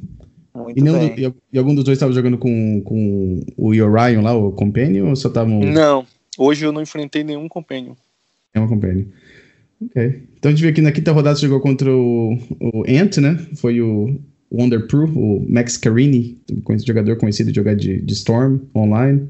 É, foi o mesmo que, que foi, foi na final, não? Sim, né? Foi, foi, foi o mesmo. Tá. Eu senti, eu senti que houve um pouco de frustração por parte dele nas partidas, porque os descartes que ele deu não foram muito generosos com ele mesmo, com ele, porque ele descartava uma carta e parecia que tutorava ela para o topo. Então ah. ele olhava a minha mão, tirava uma Mox, que era essencial ali para fazer minha jogada, e a Mox vinha do topo. E aí Nossa. era engraçado que o, o Adnaus ele não tem, não tem uma resposta em forma de counter, pelo menos não para uma Mox. Quando ele viu a Mox que veio do topo, ele, ele ficou olhando para a carta um minuto. Acho que ele não entendeu muito bem o que é estava acontecendo. Ele falou, ah, mas eu é acabei de descartar essa Mox, como é que... Não, Afonso, mas isso aí é... Isso aí, isso aí é um... Acho que é um... É uma coisa... Eu não sei se é bug mesmo do, do Magic Online, mas isso é uma coisa que acontece bastante. Tem até aquela piada que eles falam que você não consegue dar Totsis no, no topo do baralho do oponente. Não. É, é, o, que, acontece, você dá Totsis, você tira a carta, aí no próximo turno o oponente compra. Ah, não, é não, uma... não, não, calma aí, calma aí, gente. Vamos, vamos pontuar algumas coisas que eu já vi muita gente também reclamar. Ah, mas eu dei shuffle no Ponder que não queria esse topo, não sei o que, e comprei a mesma carta que eu embaralhei. Cara, se você tivesse comprado uma carta que não estava no seu deck, aí tudo bem, cara. Você pode chorar à vontade que eu vou te dar razão, vou de mão dada com você até Seattle, bater lá na porta e falar, meu irmão, olha só, aconteceu isso. Agora, pô, pelo amor de tem quatro cópias, 60. Tá no deck né? é pra vir, né? Tá, cara, pô. Tá, mas se uma carta que não é quatro que você joga no seu deck, isso acontece mais de uma vez na mesma partida. Pois é, não tem gente que ganha na Mega Sena? Não, não, eu, não tô, tô, falando que não. Mas o, o, problema aqui da Ponder, Falso, não quero é, estragar teu, teu, teu, comentário, mas já foi. É, não sei se ainda acontece, mas já foi confirmado um tempo atrás que realmente tinha um bug na, na Ponder no Magic Online. É, antigamente no Magic Online você conseguia dar Ctrl Z para desfazer a ordem da ponta que você colocou. E hoje em dia você não consegue fazer. Hoje em dia, quando você vai clicar na ponta, você tem que pensar bem como é que você vai fazer, porque não dá para voltar. E eu acho que na época que eles mudaram isso, eles também deram, deram um problema ali também do, do Ponder. Você embaralhava e comprava a mesma carta. Então. Não, mas, mas isso está acontecendo agora, em 2020? Ah, pode ser que sim, a gente não sabe ainda, porque a gente não. Tem que depende do, dos programadores lá do, da Wizards do Magic Online. Ah, não, pelo amor de Deus. Tá. Bom, tá- talvez eu vou colocar aquele meu chapeuzinho de alumínio foil e começar a falar das, das conspirações. Bom, sexta rodada, o Asper Bichos, que nem, a gente sei que é Asper Vile, mas aqui no Ah, podcast, esse- no podcast esse chama de peguei. Esse foi um dos que eu peguei também hoje. Esqueci, tinha esquecido. o Asper Bichos. Aliás, eu peguei Ah. dois, cara, dele hoje. Foram dois desses, dois elfos, dois Rugak, um, é, um Delver e o Defentex. Pronto, lembrei os oito. Aham. Então, e o Felipe jogou contra o homem mesmo, o Jeff. Como é que foi, como é que foi essa partida? Eu vi que você jogou aqui, você- 2-1. Foi, foi 2-1, foi sofrido. O deck, o deck dele é muito forte, esse, esse deck é muito consistente, ele tem muitos tutores. E, é impressionante que quando eu achava que o jogo estava controlado, tinha uma na 7 do meu lado, aí o cara comprava um, um recruta, com um recruta puxava um, um Spell Seeker, e aí quando vai ver o cara tem mais carta na mão do que eu, sem ter comprado carta nenhuma, só tutorando e blinkando. É. E aí eu só, eu só não perdi a, prim, o primeir, a primeira partida por causa de um eco milagroso, que ele tinha todas as cartas para vencer a partida, estavam na mão, haviam sido tu- tutoradas. Eu dei a sorte de que ele não, não tinha acesso ao Vile, senão ele com certeza despejaria tudo na mesa. Ele estava restrito ali às manas que ele tinha nos terrenos. E aí eu consegui um eco, um eco milagroso do topo, um- acho que através da Nasset, ou foi num draw normal. E aí eu consegui embaralhar tudo que ele tinha de volta, e mesmo assim ele não concedeu, porque ele de fato tinha chance através dos tutores dele. É um deck assim que não dá para vacilar. Tanto que é que na, na segunda partida eu não tive chance. Ele, ele coloca o- os Medley Mages, faz as nomeações corretas. Por, inclusive, é, é uma coisa importante você muitas vezes subir a carta que o oponente espera que você só tenha acesso através do carne. Então, por exemplo, eu subo as balistas, se ele nomeia o, o carne com o Medley Mage, eu vou matar o Medley Mage com a balista. Se ele nomeia Uhum. a balista, eu vou fazer o carne e vou puxar os explosivos. Então é bom você sempre mesclar ali nas suas respostas e para dificultar a nomeação de um Medley Mage, a nomeação de um de um Revoker. E, e é isso, é um, um deck que coloca muita criatura na mesa, com muitas habilidades. Então, é uma das matches que, por mais que ele use Brainstorm e Sword Supplotias, você não vai querer o Vile, porque ele tem acesso ao Flicker Wisp. Se ele blinkar o seu, o seu cálice, você não joga mais. Só que aí, por outro lado, também não é uma match que você quer subir a Force of Will, porque ele tem Vile, ele tem Caverna das Almas, ele tem uma série de. Não lembro se ele tem Caverna das Almas, mas ele tem uma série de, de Tem. cartas ali que Tem, Que- tem caverna. Fazem, fazem a full ficar ruim. Então você vai Uhum. subir a- a- as, as remoções, as balistas, o, o explosivos. Se você quiser ser muito agressivo, se você tiver na play, você sobe a LED e força ele a ter o, o full, a Force of Negation. E às vezes esses decks, pelo menos o, o Humans, eu não sei o- se o Esper Vile chega a, a explorar um pouco isso, mas muitas vezes eles usam é, a Mind Break Trap, né? Ah, Então sim. você tem que, ter, tem, que ter, tem que ter isso em mente. Sim. É, e o, Eu esse deck dele é bem tenho- complicado, né? Porque a gente não sabe a configuração que ele tá jogando no dia também, né? Isso, Pô, exatamente. cara, eu, eu tenho uma. Eu tenho uma. Para complementar o, a experiência que o Felipe acabou de apresentar, é, no, num dos meus jogos hoje, é, essa coisa da recursão do Esper Beasts é uma coisa impressionante.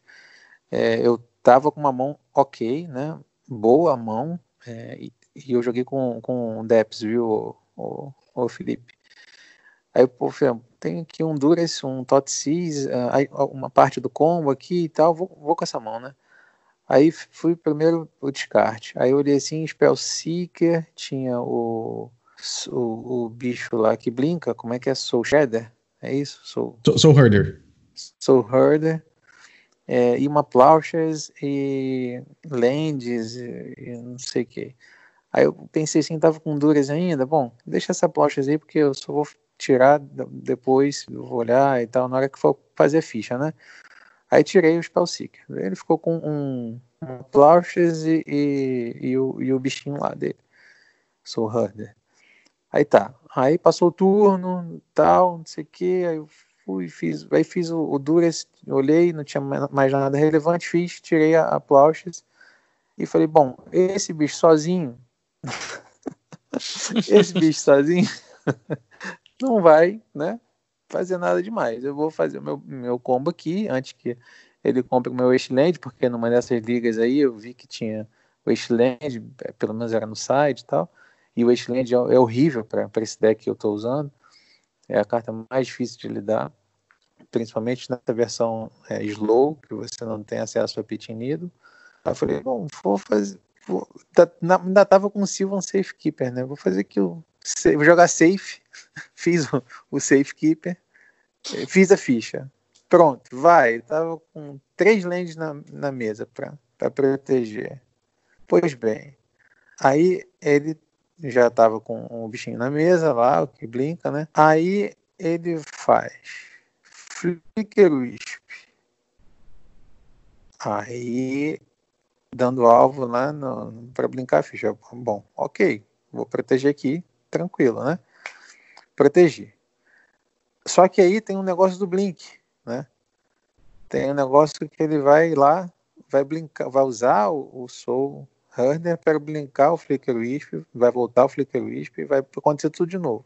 Tudo bem, mas eu tenho mais duas lentes. Tranquilo, né? Tranquilo. Aí ele foi, blinkou de novo. Aí eu perdi, aí fiquei com uma lente só. Aí já comecei pô, calma aí. eu tava até agora, eu tava ganhando na volta Faway, né? Tranquilamente. De repente o cara começa a tirar minhas, né, minhas lentes e tal. E aí, cara, ele, ele nessas, né, não lembro quantas cartas e tal, tava de diferença, ele vai e, e aí eu, pô, voltou o flicker, tudo bem, perdi mais uma lente e fiquei com uma lente só, cara. E eu não tinha mais lente na mão. Aí, porra, ele ainda vai ter um bloco aqui não sei mais o que ele vai comprar tal. A minha sorte foi que, abençoadamente, essas coisas que o Felipe fala, veio o, o, o crop rotation, né? E aí eu pude pegar a lente que dá, dá proteção, né? E atacar. Mas foi uma coisa impressionante, assim, eu tinha visto a mão dele lá, descartado as cartas dele, não tinha rigorosamente nada para impedir o combo e de repente começou a, a, a voltar. É, você facilmente perde o controle da partida contra esse deck. Facilmente se perde o controle ele começa a tutorar a carta, começa a brincar, começa a gerar card advantage, quando você vai ver aquela partida que parecia ganha, sofreu uma reviravolta. É, uhum. é, bem isso.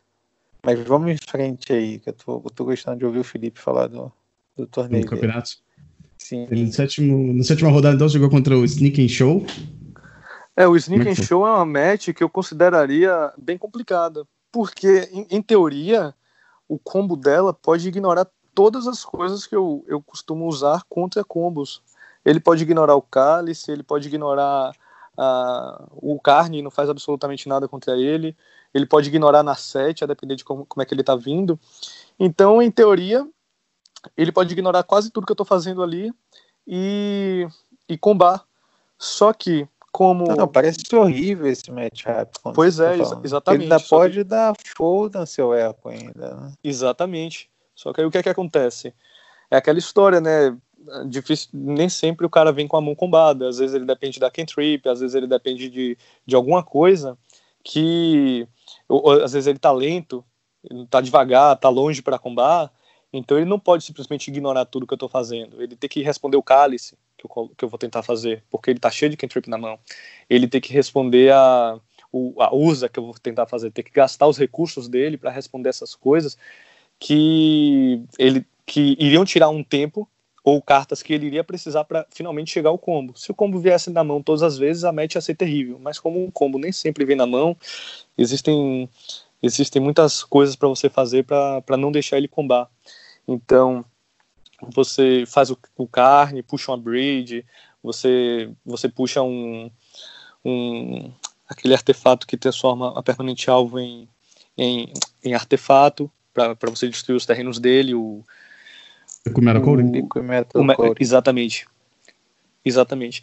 E, e através disso você vai tentando puxar os recursos da mão dele.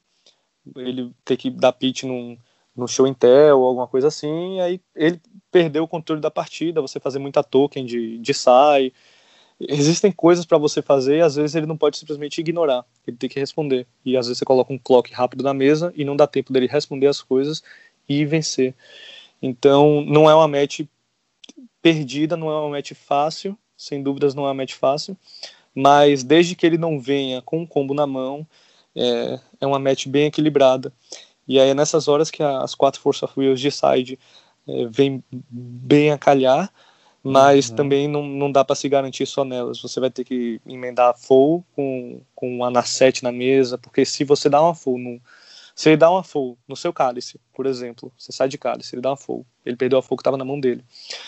Você resolve a na 7, a na 7 puxa uma full, ele tenta combar, você dá full, para ele voltar para o jogo com uma na 7 na mesa é muito difícil. Uhum. Então. E foi essa, essa foi 2-0 ou 2-1, Felipe? Foi 2-0. Foi 2-0. Ok. Mas é isso aí, Felipe. Eu acho que, eu acho que um campeonato grande assim é. Que nem você falou, você fez a. Não sei que foi erro, né? Que depois acabou sendo talvez a jogada correta da balista. Desculpa. Na, na terceira rodada, né? E depois acabou tendo, talvez sendo umas mãos favoráveis aí contra o oponente de Sneak and Show. Um campeonato grande desse tem que ter alguns momentos assim que você tem que ter um pouquinho de sorte, né? Pra, para conseguir conseguir é, chegar no top 8, né? Acho que não é. Não, sem dúvidas, sem dúvidas. Você depende muitas vezes do, do seu oponente não comprar a carta ou você comprar a carta. Nesse torneio, é porque eu não vou conseguir lembrar de cada partida, mas houve mais de, uma, de um momento em que eu fui a um ponto de vida e só uma carta me salvava e essa carta veio no topo. Então você precisa disso, você precisa que as estrelas estejam ali a seu favor, alinhadas para você estar tá no seu dia, porque às vezes simplesmente é, você tem tudo para perder o jogo, mas você acaba que você tem uma saída e às vezes ela vem. Sim, claro. é uma mistura de fazer uma uma pergunta conceitualmente assim, Felipe, quando você está jogando ali com contra um oponente desconhecido é, e você tem mais de uma opção na mão uma delas é mais all-in, né? Digamos assim, você quer tem a LED e o Eco, né? É, e mais alguma coisa para fazer. Outra delas é, ah, não, vou jogar mais safe aqui, vou tentar é, baixar alguma outra coisa aqui, né? E ver o que acontece depois para ver o deck dele. Geralmente você tende a, a adotar qual posição? É, é, essa é uma pergunta interessante, porque jogando com esse deck, muitas vezes você está diante de situações em que você tem que pensar qual é a forma certa de se jogar e você não sabe qual, é do que o oponente está jogando. E, e, é uma coisa assim que eu só fui conseguir desenvolver depois de jogar muitas e muitas partidas com esse deck.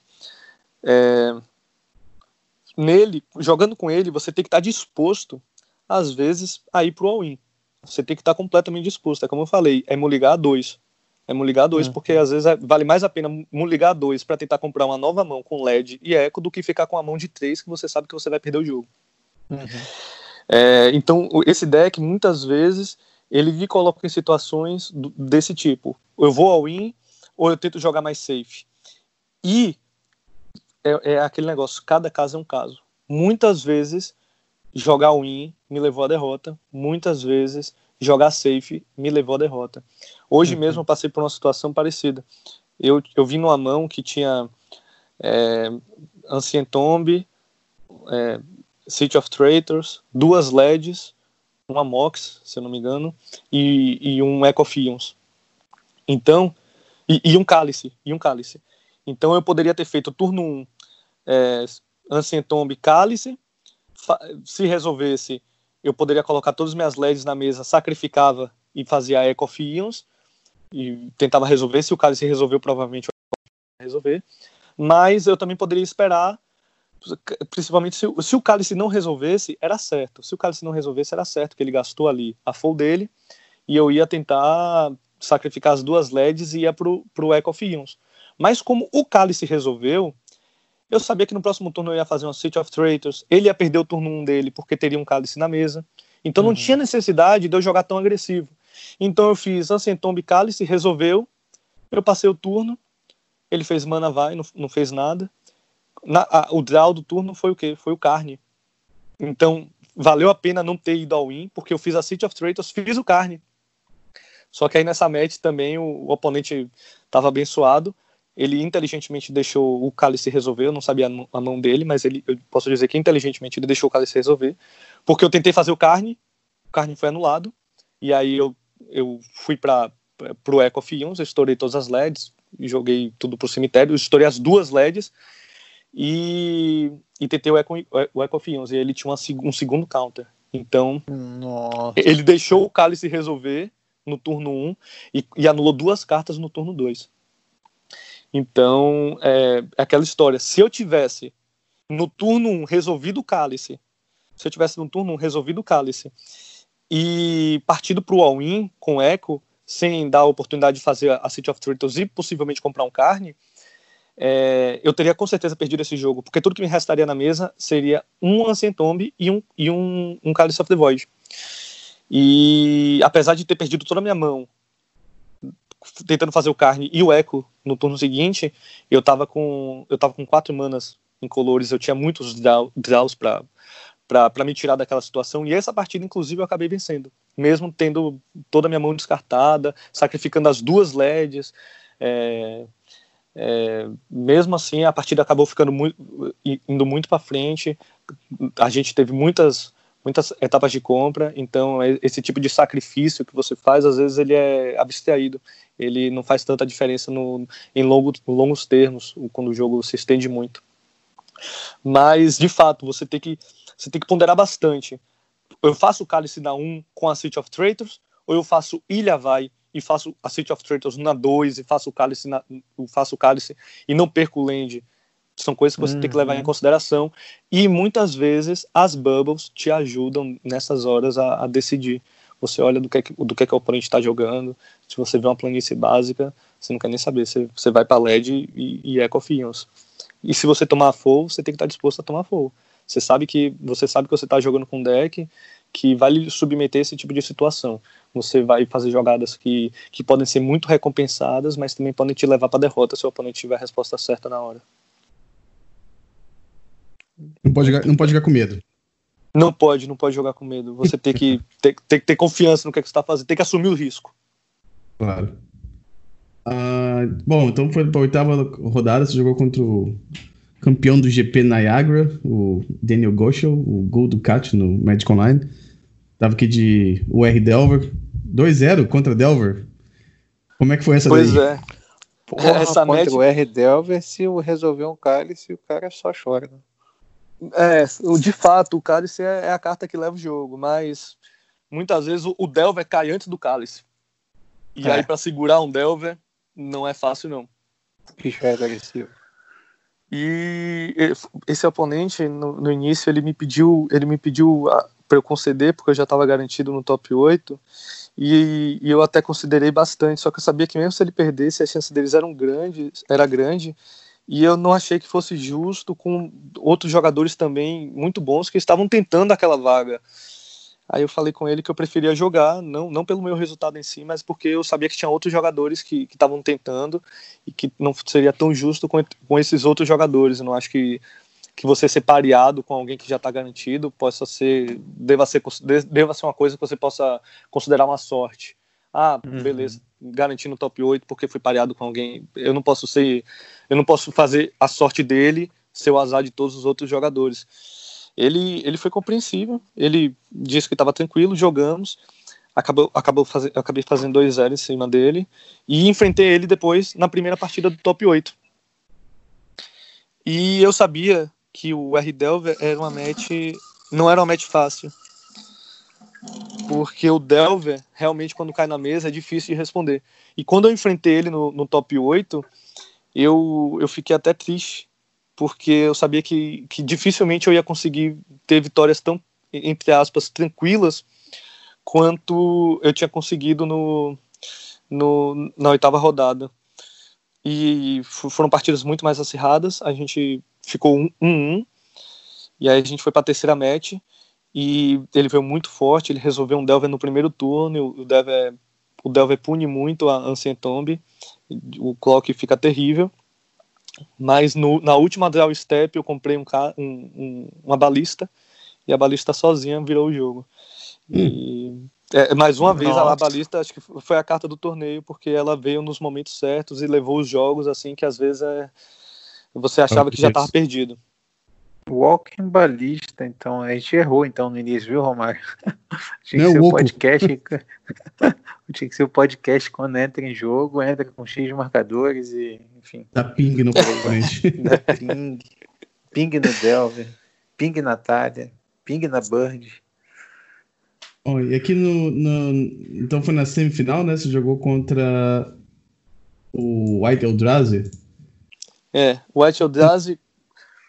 Primeiro, primeira pergunta: você ficou surpreso que esse deck tava no top 8 e chegou na semifinal? Porque a gente quase não escuta esse deck sendo jogado, né? Não, não, não, não, não criticando o deck, é, só criticando, assim, uhum. falando ser um deck meio que vem assim, meio, meio assim, do escuro, né? Você não, você não percebe Vem, vem correndo, vem correndo por fora, assim, tipo um tal de Doomsday, sabe? Que ninguém acha. Isso, isso. é, só Zé Mané que joga esse de, de repente aparece um cara e ganha o PTQ com o Doomsday. Olha, pra ser sincero, eu, eu, eu, não me surpreendi muito, não. É, o deck vem, vem ganhando certo destaque nas últimas semanas. O, o Ray Duke jogou uma liga com ele, postou no canal do China Fireball. O, o Mengucci, se eu não estou enganado, também jogou. Então acho que era um deck que estava, de certa forma, nos holofotes aí nas últimas semanas, desde, o que, desde o, da mudança da regra do Companion. Uhum. E, e eu, enquanto eu estava jogando o torneio, eu estava acompanhando algumas, algumas streams.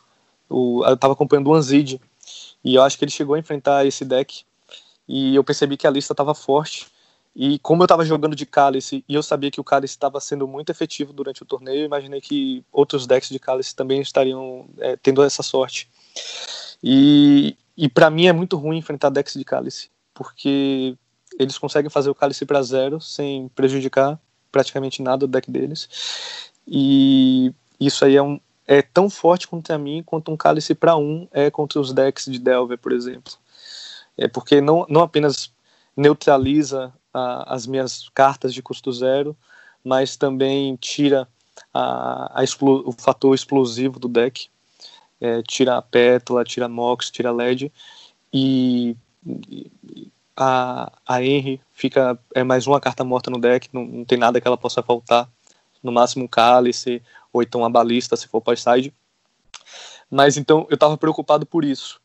E normalmente o, o, o problema maior desse deck é que Normalmente, os decks de cálice, eu costumo tirar os cálices, os cálices e subir as Fouls. Só que esse é um deck que usa a Caverna das Almas, então a Foul não é uma carta muito forte. Não é uma carta que eu quero. Então, para mim, era muito mais interessante subir remoções, subir no máximo duas Fouls para tentar a sorte, e não necessariamente nem para resolver um cálice. Ah, muitas vezes é para impedir que ele faça um cataclisma, é para impedir que ele faça um, um Tognot Sea, um, um Armagedon. Então, é uma média que eu quero tirar o cálice, mas a full não é tão favorável.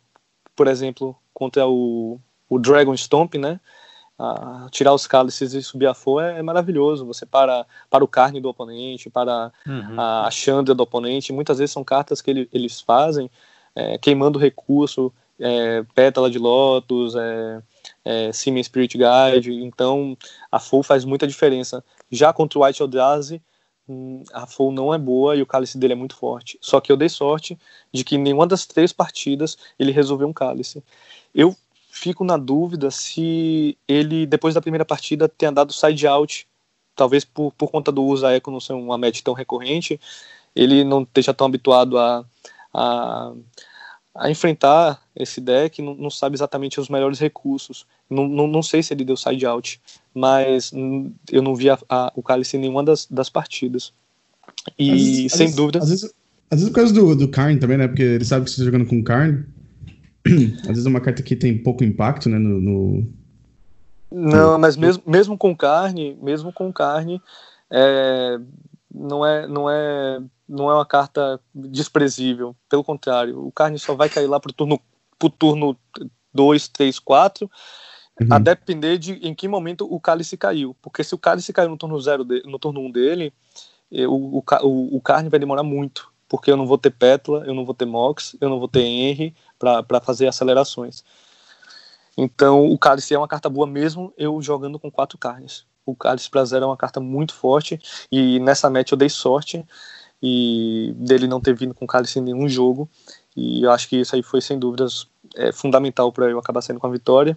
Uma coisa uhum. que foi muito importante nessa partida, eu não sei se foi por erro dele, é, pelo nível do jogador, eu acho muito difícil que ele, ele cometa um equívoco desse tipo, mas eu fiz um, um carne em determinado momento e puxei no turno 2 e puxei um, um Snaring Bridge. E imaginando que no turno 2 dele ele poderia voltar de Tognot Sea. E de fato ele voltou e exilou a Snaring Bridge. Só que o Carne puxa tanto de fora do jogo quanto do, do, do exílio. Sim, então sim. Eu, essa jogada minha foi, foi proposital, porque eu tinha tipo uma Urza, eu tinha uma Urza na mão e puxei o Snaring Bridge. Ele fez o, o Tognot Sea e tirou a, a Snaring Bridge, me deixou com a Urza. Se eu tivesse feito, por exemplo, menos o menos do carne, puxado uma LED, alguma carta que eu tirasse da minha mão, para num próximo turno eu fazer o, a bridge, eu provavelmente teria tomado o TKS no, na USA, que no, no decorrer do jogo é uma carta muito importante para vencer esse tipo de match. Sim. Ob obviamente não mais do que a Snare Bridge, que não é tão forte contra o, contra o White Eldrazi quanto é contra o, o Eldrazi convencional, mas sem dúvidas é uma carta que vai dar muito trabalho para ele e provavelmente vai acabar levando a vitória. Mas uhum. aí ele acabou tirando a Snare Bridge e no outro turno ele tomou a Snare Bridge de qualquer forma. Não sei, não sei se ele contou que eu não fosse saber da jogada, ou se ele se distraiu, ou se ele realmente julgou como ser a melhor coisa para eu ter que descer o carne de novo para pegar a Snare Bridge. Mas mas essa jogada eu acho que acabou me, me levando à vitória de certa forma. Ah, Felipe, às vezes o que pode acontecer, não sei se foi o caso aqui, mas eu já vi alguns jogadores que são jogadores competitivos, assim, e eles têm tantos é, esses pontinhos para jogar nesses eventos, ah, às vezes não são tão familiarizados com o formato que eles estão jogando, entendeu? Então, uhum. Então, às, vezes, às, vezes acontece. E, também outra coisa, esse, esse evento foram. Você tá falando da semifinal, né? Então foram as oito rodadas, mais a, a primeira rodada da, do top 8. É, também cansaço, às vezes também, também seja uma coisa que pode pegar. Sim, né? sem dúvida, sem dúvida. Pesa Fosse bastante. papel mesmo, imagina jogar o dia todo Magic. o Legacy já é bem complicado, né? Então, às vezes, fazer um, uma, uma jogada dessa assim, às vezes, no final do dia, não quer dizer que o jogador tenha não, sei, não quer dizer que o jogador seja ruim nem nada disso, né? Às vezes é, é só... é o, o, o cansaço pode ter. Não, sem dúvidas, é um jogador excelente. Ele fez muitas jogadas boas e o, o nível do torneio como um todo estava muito bom. Só eu só achei uma jogada assim meio controversa porque não, não resolvia a situação, mas eu, eu acho que era uma jogada. Era uma jogada, sem dúvidas era uma jogada. Não sei se era a melhor jogada, mas eu uhum. acho que me ajudou. foi uma jogada que me ajudou. É muito ruim para ele. Qualquer deck de Eldrazi responder um carne com Snare Bridge, porque ele não consegue atacar e as formas que ele tem de, de, de, de, de causar dano sem atacar muitas vezes é em forma da balista e, e, e, o carne, o carne é, impede ele de usar a balista, então ele fica num lock que dificilmente ele sai. Sim, claro. Bom, então vamos para a grande final. Você jogou de novo contra o Max, é, que estava de Ant. Imagino que esse matchup deve ser um dos matchups que você deve gostar de ver na, do outro lado da mesa quando você está jogando. Conta como é que foi a, a grande final, então. É, eu, eu, na realidade, quando eu vi que era um jogador que eu já tinha enfrentado, eu tava com medo de, ter, de ser o jogador de Sneak and Show de novo. Porque Sneak and Show, eu realmente tenho medo dele vir com a mão combada, porque ele realmente vai ignorar tudo que eu tô fazendo e vai combar e não vai ter o que eu faço. Mas quando começou a partida, eu vi lá que era o, o jogador de Adnaus, então as mãos vieram boas, vieram mãos é, que naturalmente eram, eram favoráveis nessa match. A Narset é muito boa na match, o Cálice nem se fala, e, e, o Carne, o Carne é muito, muito chato para esses decks resolverem, porque o Carne, ele, ele é incolor. Ele não é artefato, mas ele, mas ele é incolor. Ele é incolor, mas não é artefato. Então, muitas vezes a resposta dele é, é, são respostas voltadas para responder artefatos e para responder aquele carne é muito difícil. Então, carne é muito, é, o carne é muito mais seguro do que o próprio cálice. Ele tem uma infinidade de respostas para o cálice. Só que para o carne, ele, ele é muito limitado. Acho que no máximo bounces, echoing truth, uh, chain of vapor. Sim, é. então, é. o, o, a primeira a primeira partida eu eu vim até mais devagar mas eu vi um devagar seguro. Eu vi um, uma, uma match sem. Eu vi naquela mão sem um cálice, mas eu tava com a na 7 e eu sabia que se a, o, o jogo voltasse para mim no turno 2 para eu resolver a na 7, ele. Eu, eu, eu estaria em vantagem. E aí foi o que aconteceu. Eu, com a na 7, comecei a, a, gerar vantagem de carta, impedi muita carta dele, acho que puxou o cálice, ou então puxou um eco, e aí ele não, não, não conseguiu voltar para o jogo. Já no G2, foi aquela mão que eu falei, na realidade, que eu, eu tinha um carne turno 1, graças ao Amox, ele saiu de mana Cise, mana Durez, tirou a Mox, e eu comprei a Mox do topo, fiz o carne turno 1, e ali ele ele não, não teve ele muita coisa para fazer. Se arrependeu de não ter tirado carne. Mas é, não, eu acho que tinham dois carnes. Ah, não, mas aí também. Tá, tipo... não, tava absurdo. Pô, Felipe, é também falei, assim, é, é, covardia, né? É covardia assim também, né? Será que carne no turno 1 contra Storm é bom? Putz, Veja bem. Nossa. Não, e, e, a prova de descarte, né? Porque... Pois é. Não, não adianta, mesmo que descarte ele vai comprar depois o, no topo do deck mesmo, né? O deck ajudou demais, o deck ajudou demais. Tutor.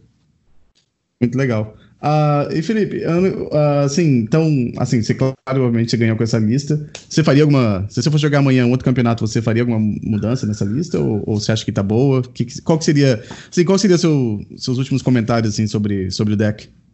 Olha, eu acho que o deck tá rodando bem. Eu acho que tá redondo. Você tem que ter muito cuidado na hora de sidear, porque você fica num, num constante, numa constante disputa entre cartas azuis e artefatos. Você quer cartas azuis para Foe, você quer artefatos para o Sai, para Henry, para o Urza, para as Mox.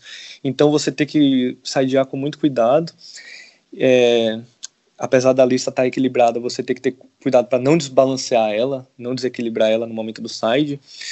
E eu acho que a carta que, que já há algum tempo eu sei que ela não é não é uma carta assim fundamental no deck, talvez eu mudasse, não tenho certeza porque eu enfrentei matches muito diversas, eu não sei se tem uma carta específica que eu colocaria no lugar dela, mas o a Mystic Forge, a Mystic Forge é uma carta muito boa, mas é aquela história, ela parece que que está lá para ajudar na, nos jogos que você já está vencendo.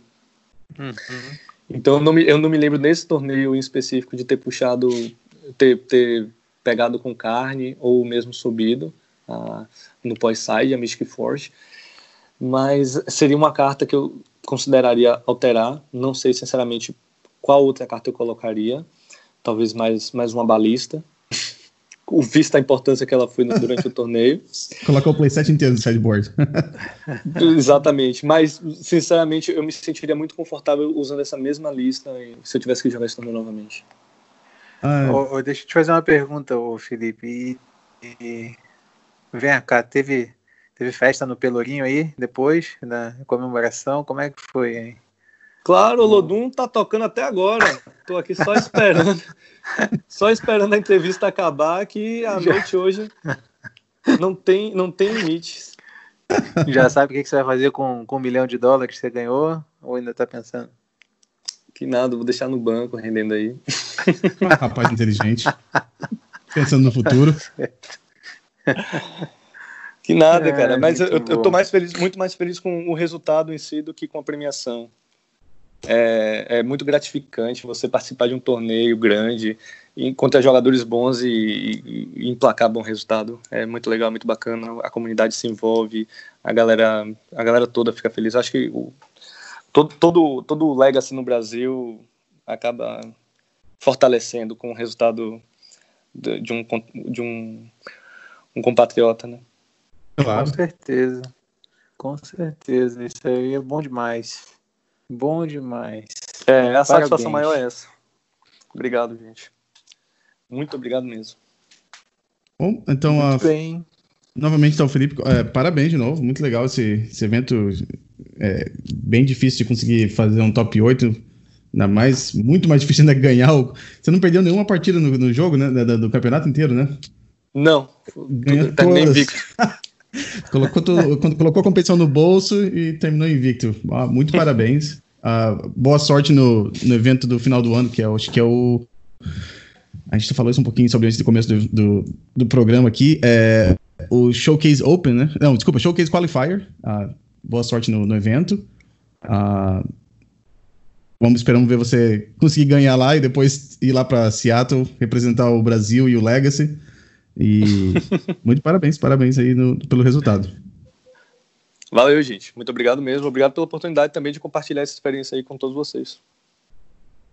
E... Bacana.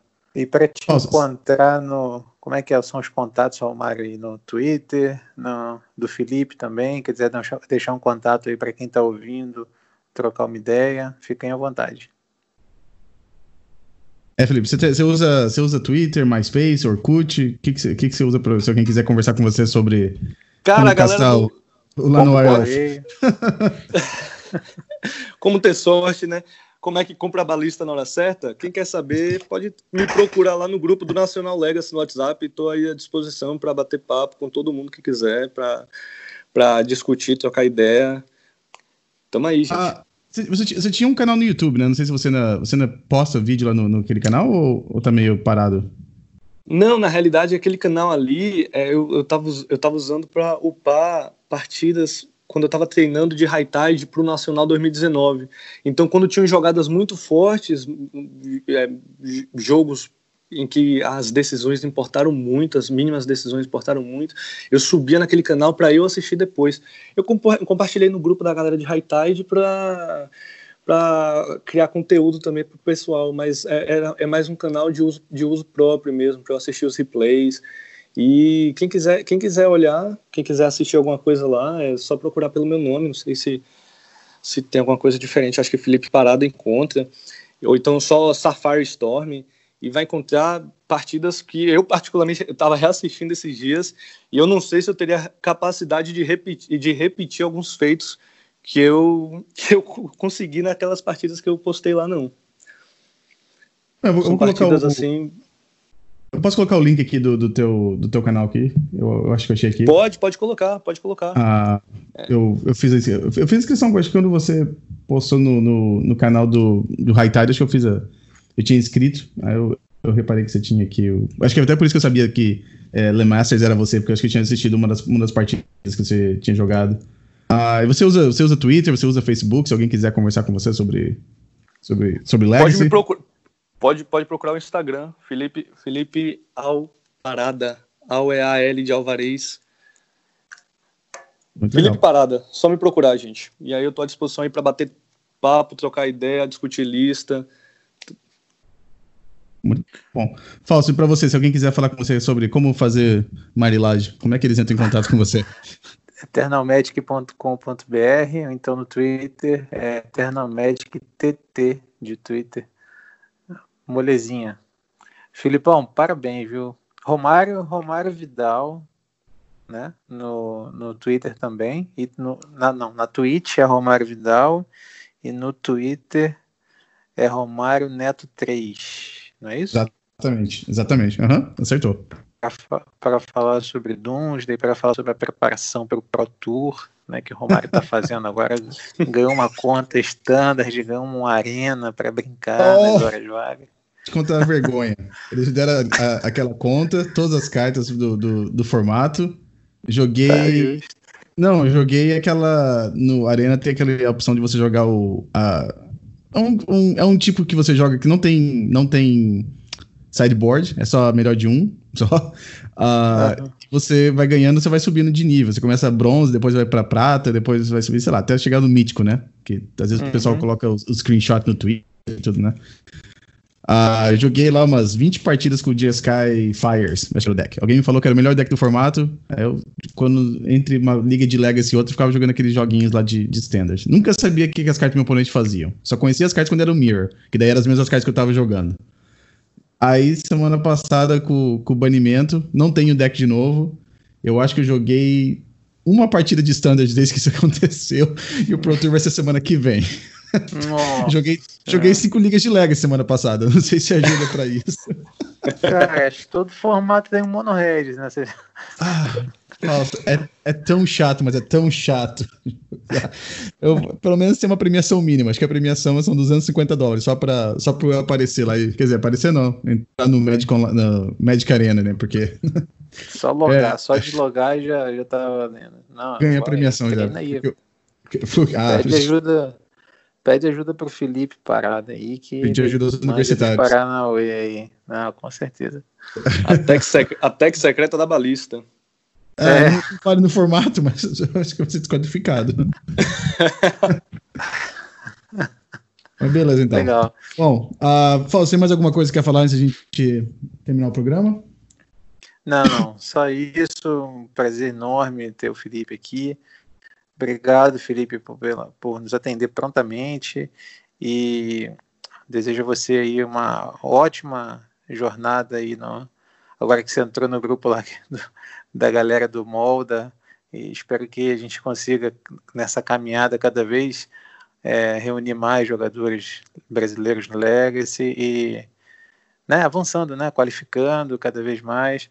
Parabéns e muito obrigado aí pela, pela entrevista. Um grande abraço e para quem está ouvindo, compartilhe com os amigos é, esse podcast, acessem ternomédico.com.br. Também estamos com um canal na Twitch, que deve voltar na semana que vem, se Deus quiser. Nessa semana, inclusive, que vai estar sendo divulgado o episódio, que é twitch.tv barra eternomedicbr. É isso aí, Romário. Bom, então tchau, tchau para todo mundo escutando e até a próxima semana.